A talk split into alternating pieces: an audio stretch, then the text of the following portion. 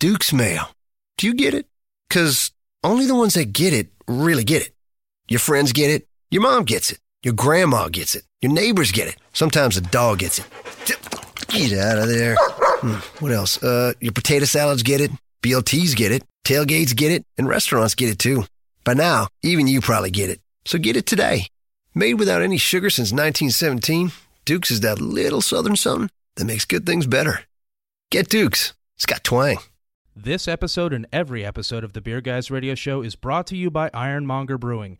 Visit Ironmonger at their tap room in Marietta, Georgia, or online at ironmongerbrewing.com.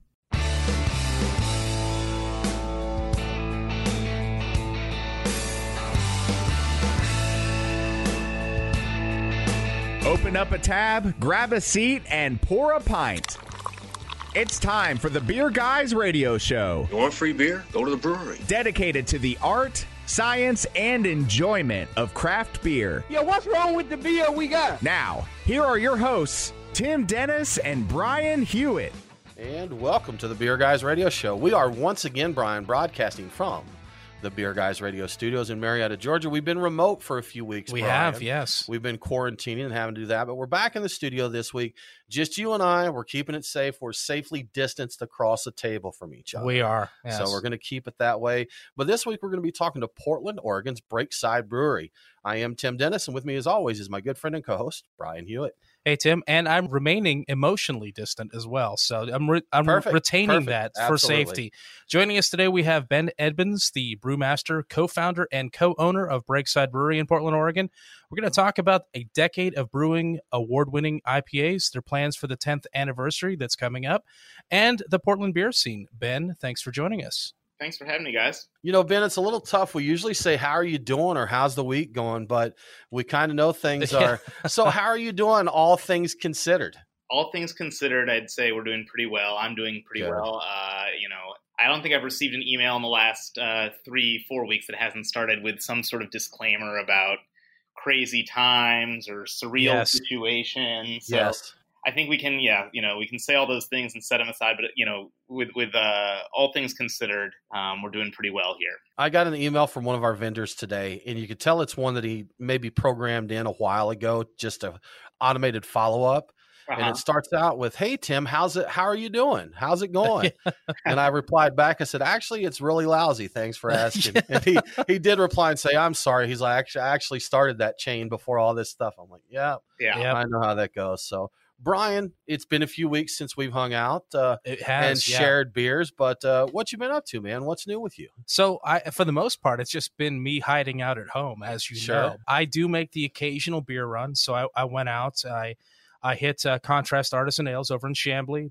Got some of their uh, Crispy Crusher, which we're we're drinking right now. Actually, hit Orpheus again for some choosers of the slain because I need my crispy boys, and uh, also got some crispy boys from Bold Monk. So it was kind of more on a crispy boys crispy everywhere mission than it's IPA so this time. So, and I've also been uh, hashtag drink your cellaring. So, uh, cellaring. Okay.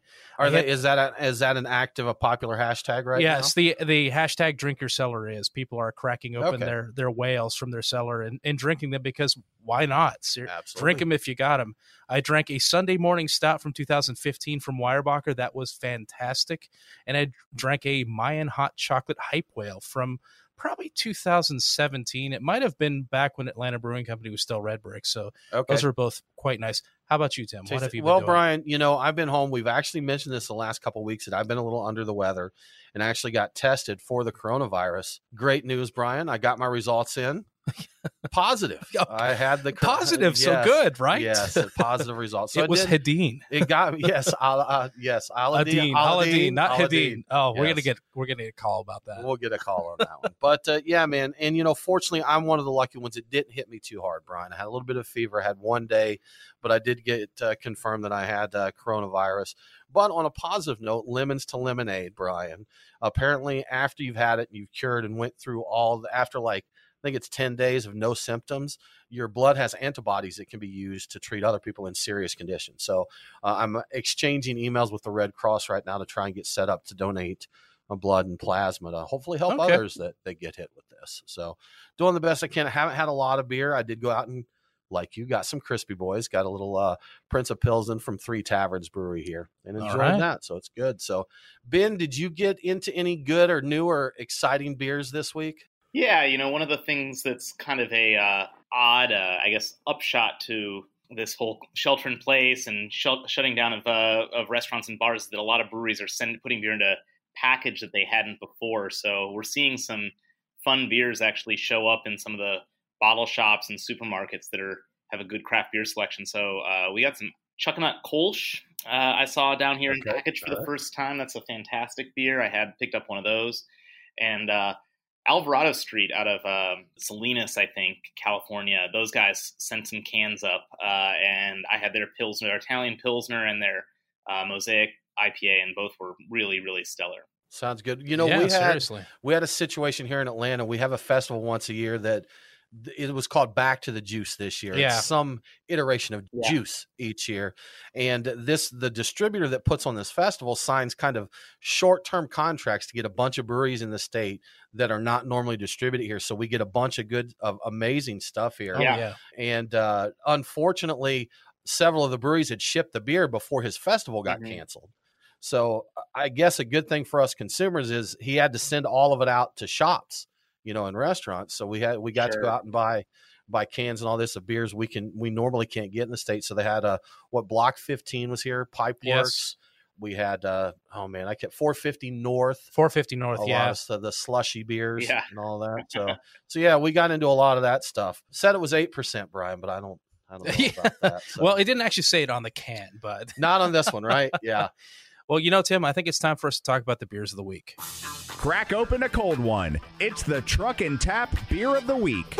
Craft beer and food trucks in downtown Woodstock. Truckandtap.com. Well, Brian, as always, we have a great selection of beers to get into. We pregame, Brian, actually with some non-alcoholic beers. We like, did. Like you mentioned, you've been dipping into that cellar, drinking those big I beers, have. and a lot of people have been saying to do that. Do that. So you know, we got into uh, Athletic Brewing has Upside Down, their Golden Ale, and the Run Wild IPA. Both of those are really, really tasty non-alcoholic beers. So we did a little pregame with that. Keep our ABV down a little bit. A little So, bit. Yeah. we're getting into that. We did get into another pregamer from Contrast Artisan Ales called Crispy Crusher Pale Ale.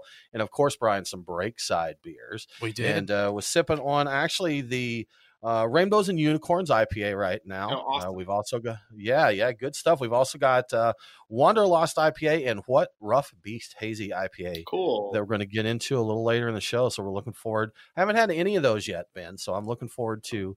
Uh, I enjoyed the rainbows and unicorns. Looking forward to getting into the others. Here. So, Indeed. yeah. So Brian, what is happening this week in the news? What's in the news? The beer guys have the scoop. Extra, extra, read all about it. Time for headlines.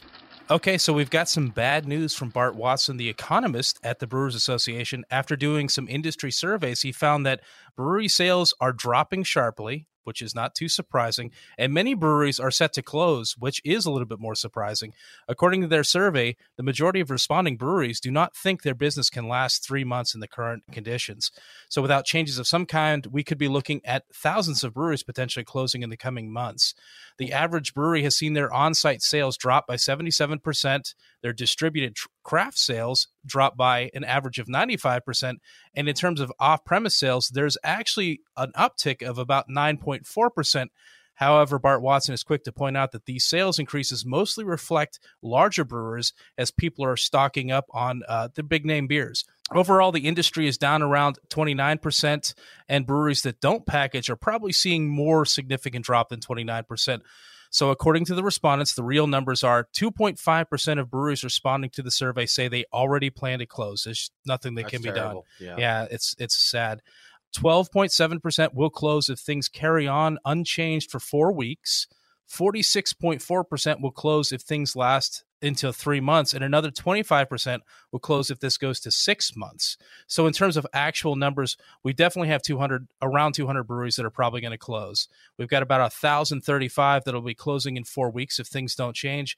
Nearly 4000, 3785 that will be done if this lasts for 3 months. So we could lose over half the breweries in the US at three months, potentially, again, if there are no changes. There's one caveat that we should keep in mind that it was kind of projected around four to five percent of breweries that were currently operational would probably have closed in 2020 anyway. So that lower figure, yeah, you know, it's not as bad maybe as we're thinking. Yeah, kind of odd timing with it. Well, you don't time or plan a pandemic. No, you don't. But I think we, we were in a big changing time in the industry, anyhow, with the way people consume beer and the way breweries operate. And I think 2020, we've already seen it a little bit over the last year, places closing. And I think we're going to see more of it this year. But this is going to change the dynamic big time. Oh, for sure. It'll be something to see how it all works out. Well, Brian, we need to take a break. You're listening to the Beer Guys radio show, but we will be back very soon to talk more with Breakside Brewery.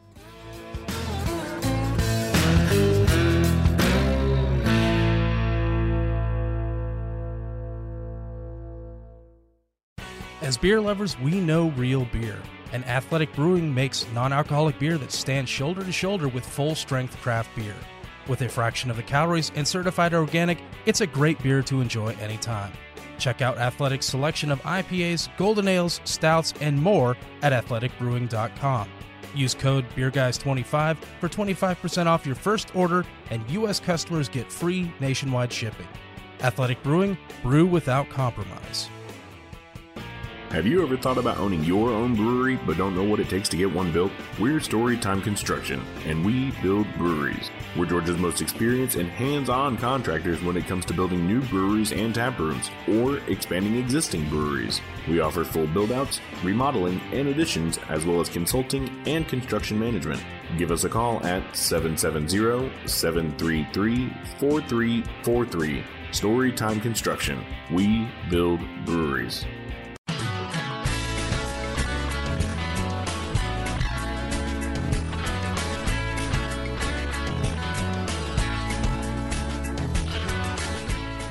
Follow the Beer Guys on Facebook, Twitter, and Instagram. To be the man, you gotta beat the man. Woo! Now, back to the Beer Guys radio show. Welcome back to the Beer Guys Radio Show. Remember, all episodes are available on demand. So if you missed the broadcast, get the podcast. Beer Guys Radio is available on all popular podcasting apps. Now let's get back to our talk with Breakside Brewery. You know, Brian, something I want to throw out real quick. We mentioned this last week, but we've done a new business related podcast with Whipflea Accounting called Hops and Ledgers. And uh, the podcast has been out for a week, but we put a YouTube video out with that that's got a full slideshow of information. It is a podcast on helping your brewery to survive the coronavirus crisis. And these guys give info on the Paycheck Protection Program loans, a bunch of resources out there for brewers. So if you're still wondering as a brewer what to do, check that out. It's on all the podcasting apps. Just look for Beer Guys Radio and it's on our YouTube channel as well. So we hope it's helpful and we hope to share beer with you soon. It's great. Sure great enough, resource. Absolutely. Ben, you know, we don't want to dwell on this too much. Everybody needs a break from it, but uh, how are things in Oregon as far as how can you operate right now? What are the current conditions there?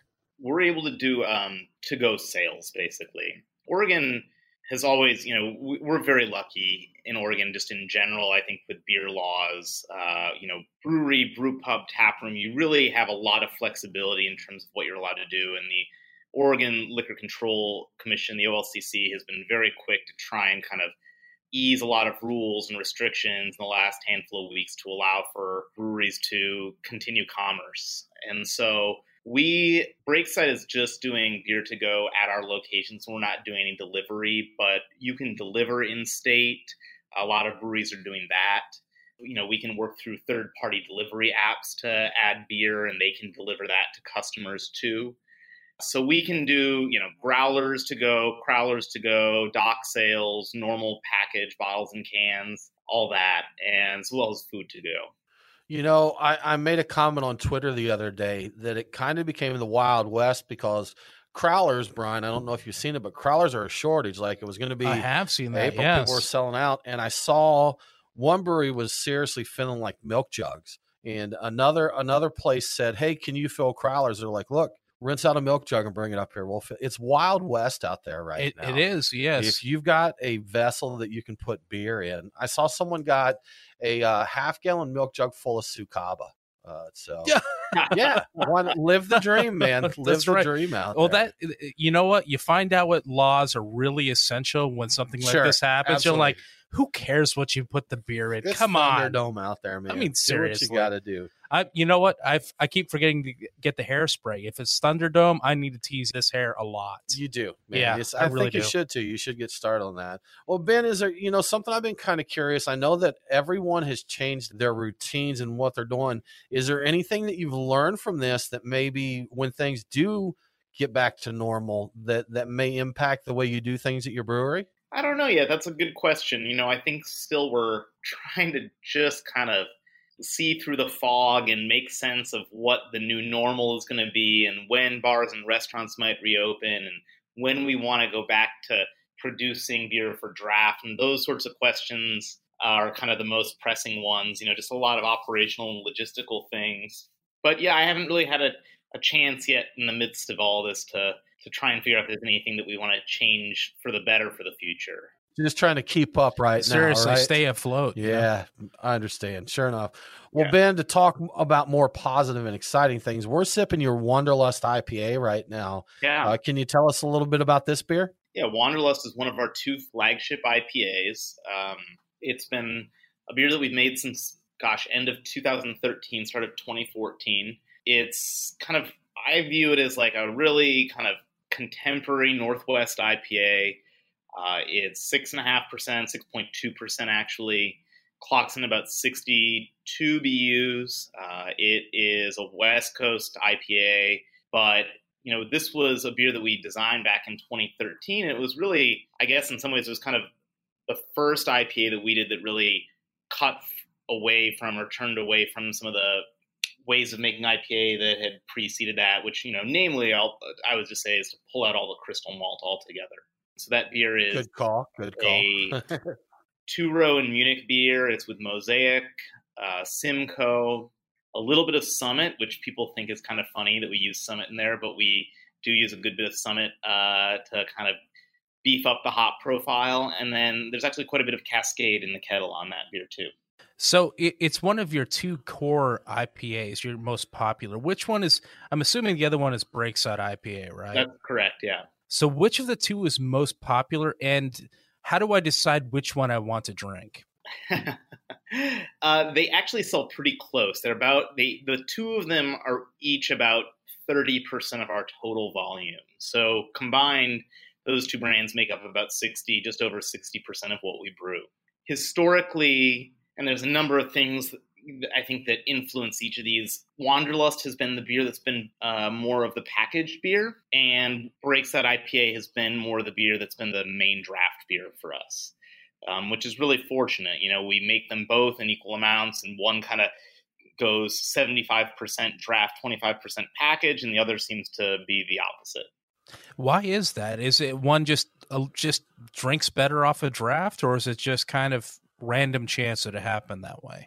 You know, I think that a lot of it had to do with our rollout of the two beers. They happened about you know 12 months apart from each other and wanderlust was kind of the beer that we this is back in 2013 2014 when we were trying to get into some markets outside of oregon and really outside of portland and we didn't have enough hops to fulfill the orders for Breakside IPA so we decided to design a second ipa that would use different hops and just kind of have that be our flagship going into those other markets and i think that when we did that Wanderlust kind of was the first IPA that some people had from us in those markets, and so it became the one that we were known for there. Now, Ben, you were saying earlier that Wanderlust actually dates back to 2013. Is that right? Yeah, that's right. Uh, late 2013. You opened in 2010, correct? That's right. Yeah. So, so the Wanderlust has this has it evolved over the years, or is it the same beer it was in 2013? We, you know, are always tinkering with our recipes. Um, that beer, the bones of it are the same. I mean, it's always been a mosaic forward West Coast IPA. The um, kind of identity and the flavor profile have already always been pretty consistent. But yeah, we're tinkering with ingredients, specifically the hops schedule, pretty regularly, as well as some other things. Is that something? Do you get uh, it, when you tinker with it? Do you get? Do you ever get someone come in and like, wait a minute, It's this the is- same This beer." isn't the same beer. You know, no, not very, very rarely. Okay, Um, all right. we have we have some regulars in our tap room who really do notice little changes, or maybe because they hear us talking about them, and they're you know they kind of chat with the brewers all the time, you know, almost daily, so they have a maybe an insider sense of some of the things that we're working on um, and might be tinkering with. But no, you know, the the changes we make are pretty incremental, and we'll even when we're making those changes, we're always trying to keep the beer within kind of the brand identity box. So we're not doing anything too dramatic at any given point in time. And uh, my friend Joe Moorfield at Pine House Pizza always likes to say, you know, no one complains about a beer when it gets better. That's true. That's true. That is Yeah, a good is. point. But we've seen, you know, we've seen those discussions online when a beer will change and people just they throw a fit. You know, this isn't the same. This isn't my beer. And so many breweries we've seen. There's one in Atlanta, Brian, that has had some complaints. For those in Atlanta, you'll know who I'm talking about. But even like Treehouse and Trillium and that, I've seen discussions where people there have commented, you know, on their beers that this is this has changed. There's variance from batch to batch. But those are the guys that are that are pounding away on their keyboards on beer forums every day. That's a little. It's kind of like a precursor to when something mm. is losing its hotness. When people start saying Yeah. that, I'm not sure if it's because they believe it or if they're just getting bored of it. That's what I don't know. I yeah. I don't know. You know, Sometimes I think it's just because certain people just like to complain, Brian. also I think, that, I think there's a few that just enjoy doing that, and nothing's going to change it. indeed, indeed. Well, you're listening to the Beer Guys Radio Show. We do need to take another break, but we'll be back very soon to talk more with Breakside Brewery.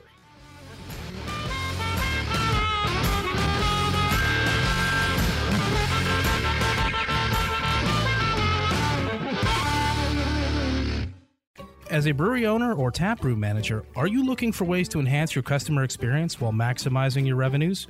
Craft Cellar is a mobile solution that helps your brewery drive sales and attract new customers through online pre-sales for beer releases, events, and memberships. Get details now at craftcellar.com.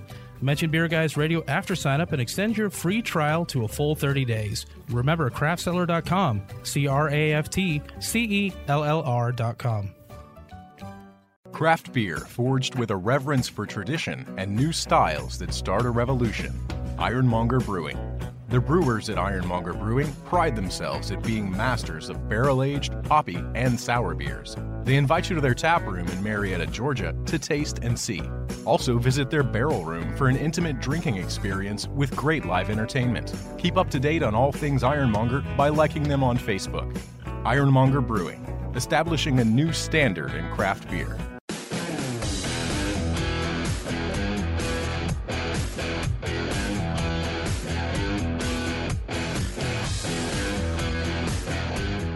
The Beer Guys on Facebook, Twitter, and Instagram. Now, back to the Beer Guys Radio Show. Oh God, here we go again. Dork alert. Welcome back to the Beer Guys Radio Show. I want to give a quick shout out to one of our great radio affiliates, KFIR 720 AM in Sweet Home, Oregon. Catch Beer Guys Radio on KFIR every Sunday at 5 a.m. local time. Now let's get back to Ben Edmunds with Breakside Brewery.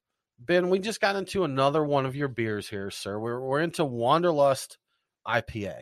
Yeah. So, can you tell us about this one? Sorry about Wanderlust or about what rough? No, I'm I'm wrong. You I'm are so wrong. I, I picked up the wrong bottle here, Ben. I, we're we're in what rough beast now. like, I thought we talked about Wanderlust. We put- you're like, yeah, yeah. Just seeing if you're staying, if you're paying attention. here, This seeing is if you're on your Groundhog Day, after all. Yeah. It is. yes. So we've actually moved on to what rough beast.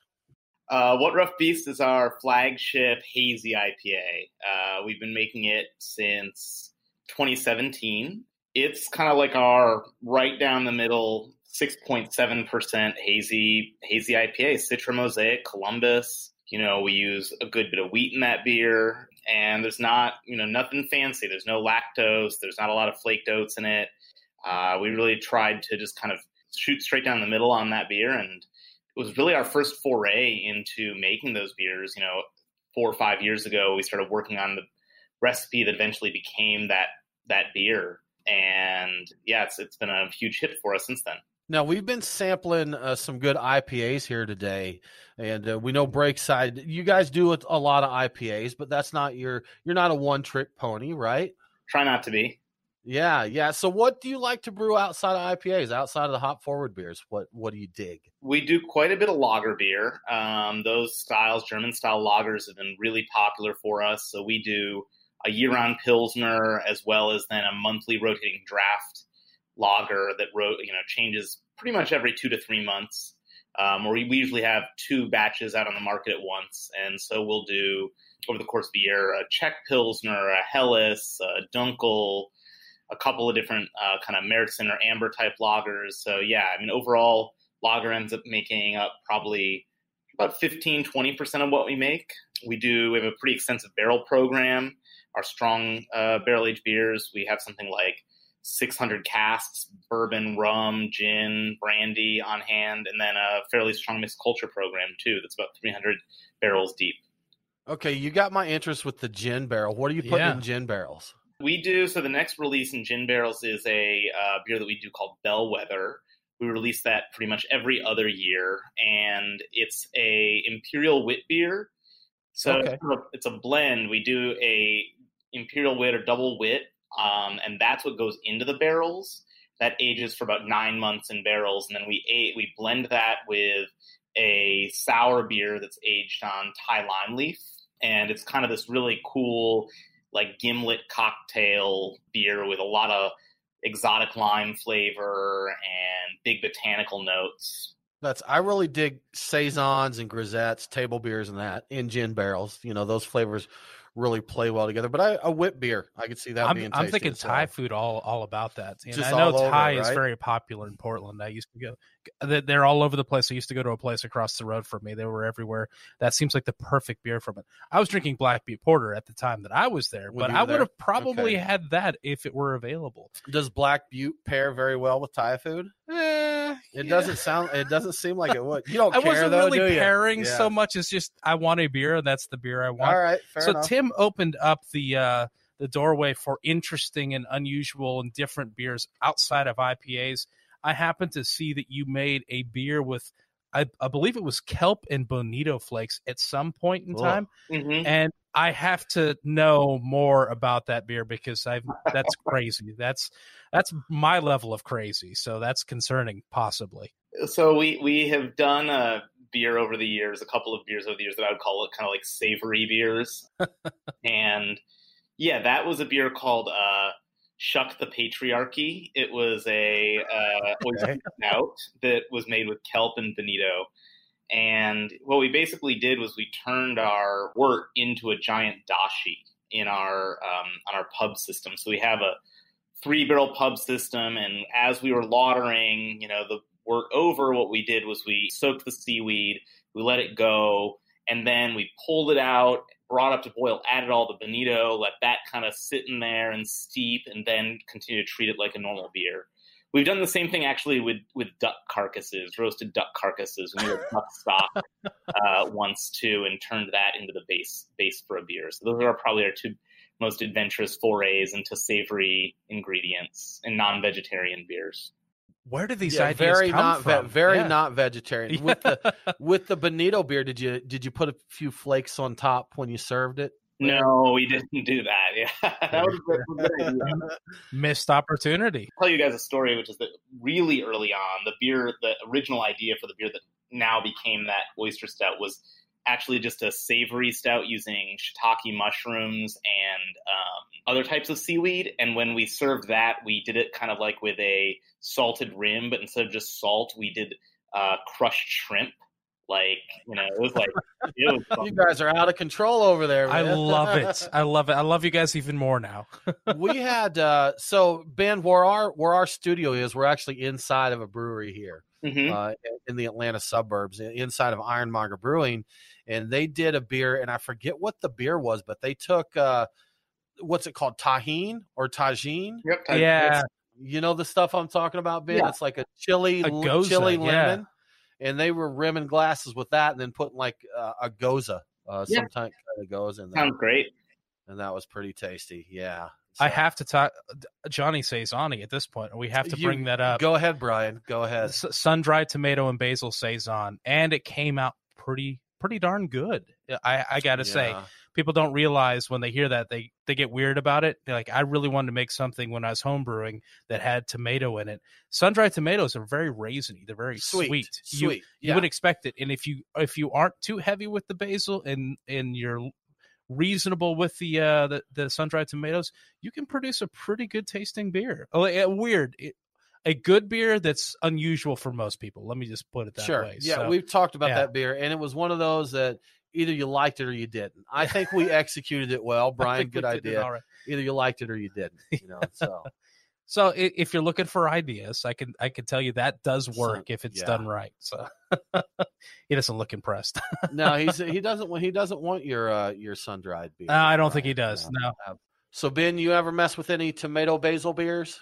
Yeah, we actually do make one uh, every year. It's called Bira Minestra. We use sun gold tomatoes, which are super sweet, uh, and ferment the beer directly on them. And we use a little bit of pluot in the beer as well. So it's kind of really sweet tomato and tart fruit and basil, and it's this awesome end of summer light wheat kind of garden party beer that we make. See, you know, Brian, I knew they did other stuff besides IPAs, but I didn't realize how I varied had it was. no there. idea. I didn't realize how crazy they do get at breaks. I assume that they that's a good beer to have with pizza. I, don't- I don't remember what a pluot is, but I'm assuming that Sweet work. fruit, plummy, apricot. A little yeah, plummy? it's- I think they're pro- they're more plummy than anything. I know it's like a plum apricot, but it's yeah, they taste like fairly plums, plummy, right? Plums. yeah. Tastes like plums. So okay. good. Little plum, could little see that. tomato there. Well, the sun dried tomatoes do kind of have raisiny, and that's close to plum. It's not quite Yeah. there, but I I'm see sure it'd be similarities. tasty. So, Yeah. and that you were talking earlier about the the beer with shiitakes. I've had a couple of beers that had that earthy, mushroomy taste, and it's really favorable in some beers. And I think most people would probably shy away if they were told mushroom, but it's a it's uh, like Gose, goses and yeah. lambics and that with that earthy, mushroomy flavor is really nice. Do you guys are you guys familiar with candy cap mushrooms at all? I am not. I saw you talking about it in a video, and it, I was intrigued by it. They're sweet mushrooms, right? Yeah, they're crazy. They smell like maple syrup. They smell more like maple syrup than maple does.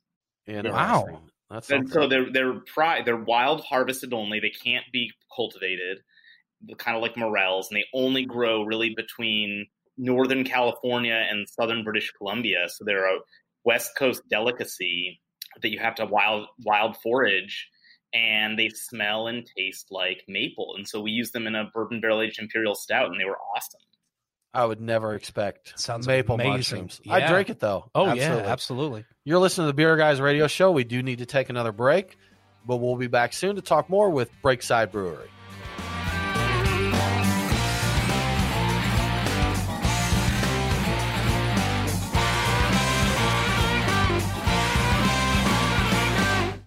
Brian and Tim, the Beer Guys. If you're like us, no lunch or dinner is complete without a pint or two of craft beer. Which is why Truck and Tap in downtown Woodstock, Alpharetta, and Duluth are always on our list. Tim, why do they call it Truck and Tap? Well, the tap part is easy, Brian. They've got 18 of them. As for the truck part, that's where it gets interesting. Truck and Tap features your favorite Atlanta area food trucks, so you're getting a different menu every day. Truck and Tap in downtown Woodstock, Alpharetta, and Duluth. Truckandtap.com, let them know that the beer guys sent you. Is your brewery or restaurant flooring all jacked up? Your foundation needs to be protected from heat, chemicals, and other contaminants. At the same time, you want to make sure it's slip resistant and you can clean up your messes with soap and water. You know who to call? ResTek. We've been manufacturing poured in place flooring since 2002, and we've got solutions to fit any facility's needs. Go on and visit our website at ResTek.net. That's R E S T E K dot net. Drop us a line and we will come to you for a free evaluation. Oh, yeah.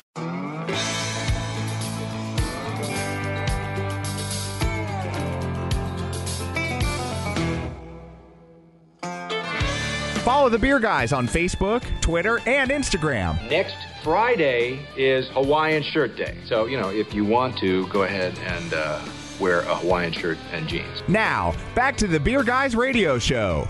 Welcome back to the Beer Guys Radio Show. If you enjoy the show, please consider supporting us on Patreon. Just go to patreon.com slash beer guys. Patrons get cool perks like beer guys swag, commercial free episodes, and even bonus episodes that aren't available anywhere else. Now let's get back to Ben Edmunds with Breakside Brewery. Ben, we want to talk to you some about hops. We've talked about interestingly enough, mushrooms and bonito flakes and tomatoes, and all that. So Really you know, stuff. Yeah. yeah, all the good stuff, man. All the traditional brewing ingredients there. But uh, we want to talk to you some about hops, man, because there's there's a lot of stuff out there. We're seeing more and more breweries that that do like one-off beers, maybe with experimental hops, and uh, some of these new ones that coming out. We're loving like Sabro. We're really enjoying those. The HBC, what's it, 472? 472, Brian? Yes. Uh, playing with those. So, what are some hops that are you're excited about right now? the one that's by far the biggest exciting new hop for us is, is Strata, you know, which has been out now commercially for about two years, but I feel like it's really kind of a huge hit amongst Oregon and Washington brewers and California brewers. Um, but to me, it's like it's kind of like a mellower form of mosaic. It has just this beautiful tropical character, an incredible berry-like character, some really fun notes. So that's the one that we've been working with the most, I would say. So if somebody wanted to try your approach to using Strata, what what beers of yours should they try? We're about to release a beer that's very strata heavy called Sugar Cube. It's a hazy IPA that we do every once in a while. Um, it's pretty heavy on Rakau, which is a New Zealand hop, as well as Amarillo, and uh, then Strata is the main hop and the dry hop. So I'm curious because I have been kind of following and drinking it whenever I can find it. Beers made with the HBC 472. Are you familiar with that one? Yeah, we've we've worked with both 472 and 692 and Sabro, so all the all those Neo Mexicanus hops. Yeah. The Neo Mexicanus. So what what is your take on that one? The the uh, 472 is known for supposedly Im- imparting like a bourbon barrel character to to be Yeah, coconut, woody, bourbon barrel. D- Some people say dill, um, though not as much dill as like the Sorachi Ace kind of Sorachi dill. so I've had a few beers with those hops that I've really enjoyed. In general, I think that we've not really figured out how we want to incorporate them. So we've done a few beers with them. We did a hazy double IPA last summer with um, 692 called Bright Golden Haze. That was pretty cool. That hop seems to have a little bit more fruitiness and a little bit more lemongrass in addition to that uh, kind of coconut bourbon wood character. So we've been talking about bringing that hop back and using it with something like Galaxy that's really crazy, you know, southern hemisphere kind of array of flavors. Um, but to be honest, we haven't worked a ton with those hops yet. Now you mentioned Neo Mexicanus. They are a lot of these are descendants of that, or the ones Yeah. we've been talking about, ones we've been looking at.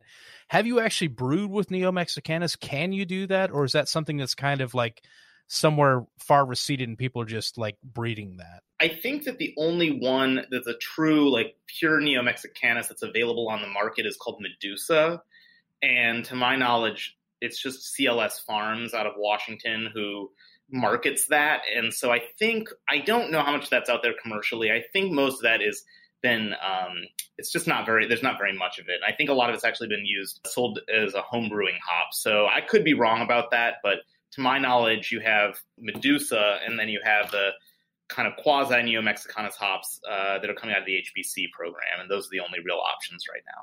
Do you play around any with like hop terroir? Like uh, I know you're kind of in the sweet spot for hops, so you don't really have to go outside of uh, your state there to get them. But uh, like we've seen, I think it was was it Michigan Chinook Yeah. that kind of made a little bit of a wave. I think they said it was very pineapple forward, a little more than that. But have you played around with any hops from other areas to see what they deliver for you there? Yeah, absolutely. We use actually quite a bit of uh, New Zealand grown Cascade, uh, sometimes called Taiheke, and it just offers this, such a different character. I mean, you can see that it's kind of Cascade like, but it's also super limey and perfumey and works really well as a as a dry hop and as a uh, kettle hop. You know, we haven't really worked much with Michigan or uh, New York or Colorado grown hops. Um, almost all the North American hops we get are Idaho, Oregon, uh, and Washington. But even within the Northwest, I feel like there's a huge variation between what you get out of those different states, um, impacted in part by growing practices, pick window, and then, of course, kilning. But yeah, I mean, the difference between Oregon grown hops and Idaho grown hops and Washington grown hops can be pretty dramatic. Yeah, that's something, and you don't really have a need, considering where you are, to go to New York or Colorado or or Michigan growing hops. You've got uh, a pretty sweet selection right there, right? Driving distance. Dri- yeah, exactly. Throw a stone into the hop fields and get what you want. I've been in those areas of the Willamette Valley and dr- driven through the the hop farms, and like it, it's it's a pretty impressive thing. The the trellises. I, at the time, I had no idea. I just drank the beer. I had no clue what these things Sure, were. right. But they were amazing. You know the, how tall they are, how how vast they were. It just I can't even imagine.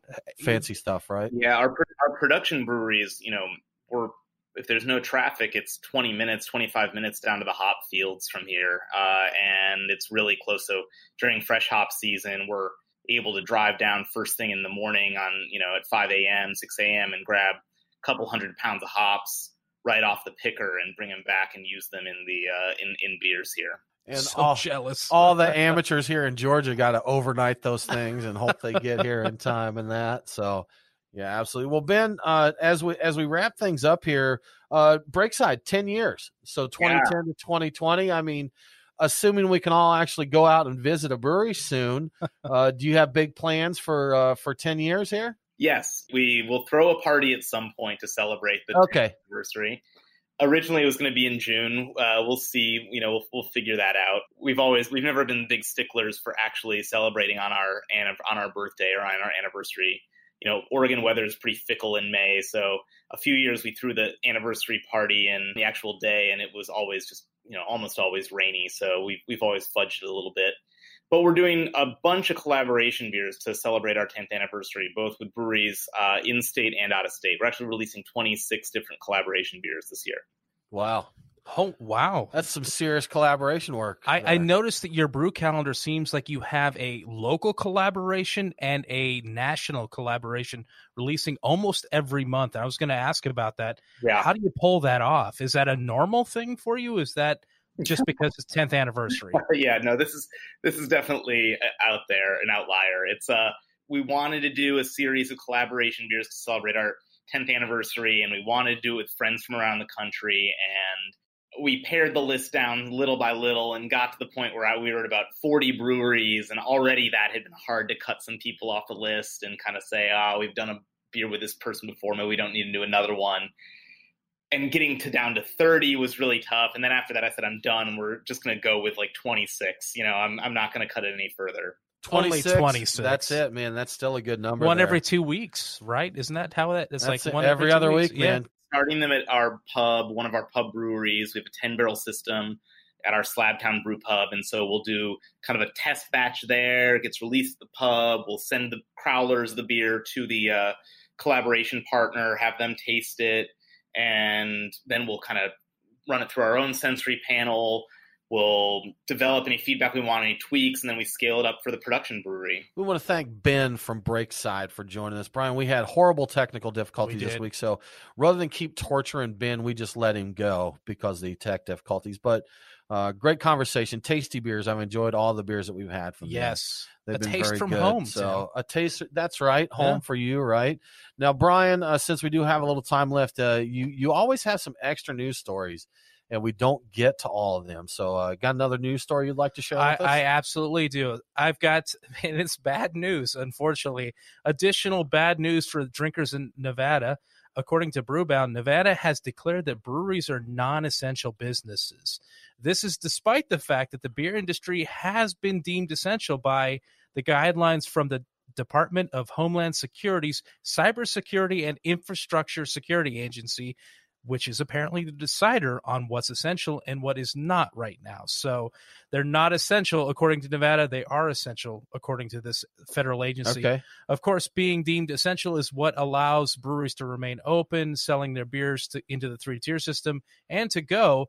The silver lining, if there actually is one, is that the breweries in Nevada can actually continue to brew, but their beer can only go into distribution. And brew pubs that have a full kitchen can continue to operate for takeout and delivery. But if you don't have a full kitchen, you cannot. So only a quarter of the state's breweries can serve full menus. I expected some state would actually do this, Tim. I didn't expect Didn't it would expect be Nevada. Nevada. right? You like figured Nevada would let Las you have Vegas it all. and everything else they have going on there. Uh, Sin City, all about Vice right? out there, man. Right? Well, Brian, that does wrap it up for this episode of the Beer Guys Radio Show. Join us next week as we talk with Wild Barrel Brewing. For more craft beer info, follow us online. We are Beer Guys Radio on Facebook, Twitter, and Instagram. Thanks for tuning in. Stay safe and don't forget to drink local. Cheers.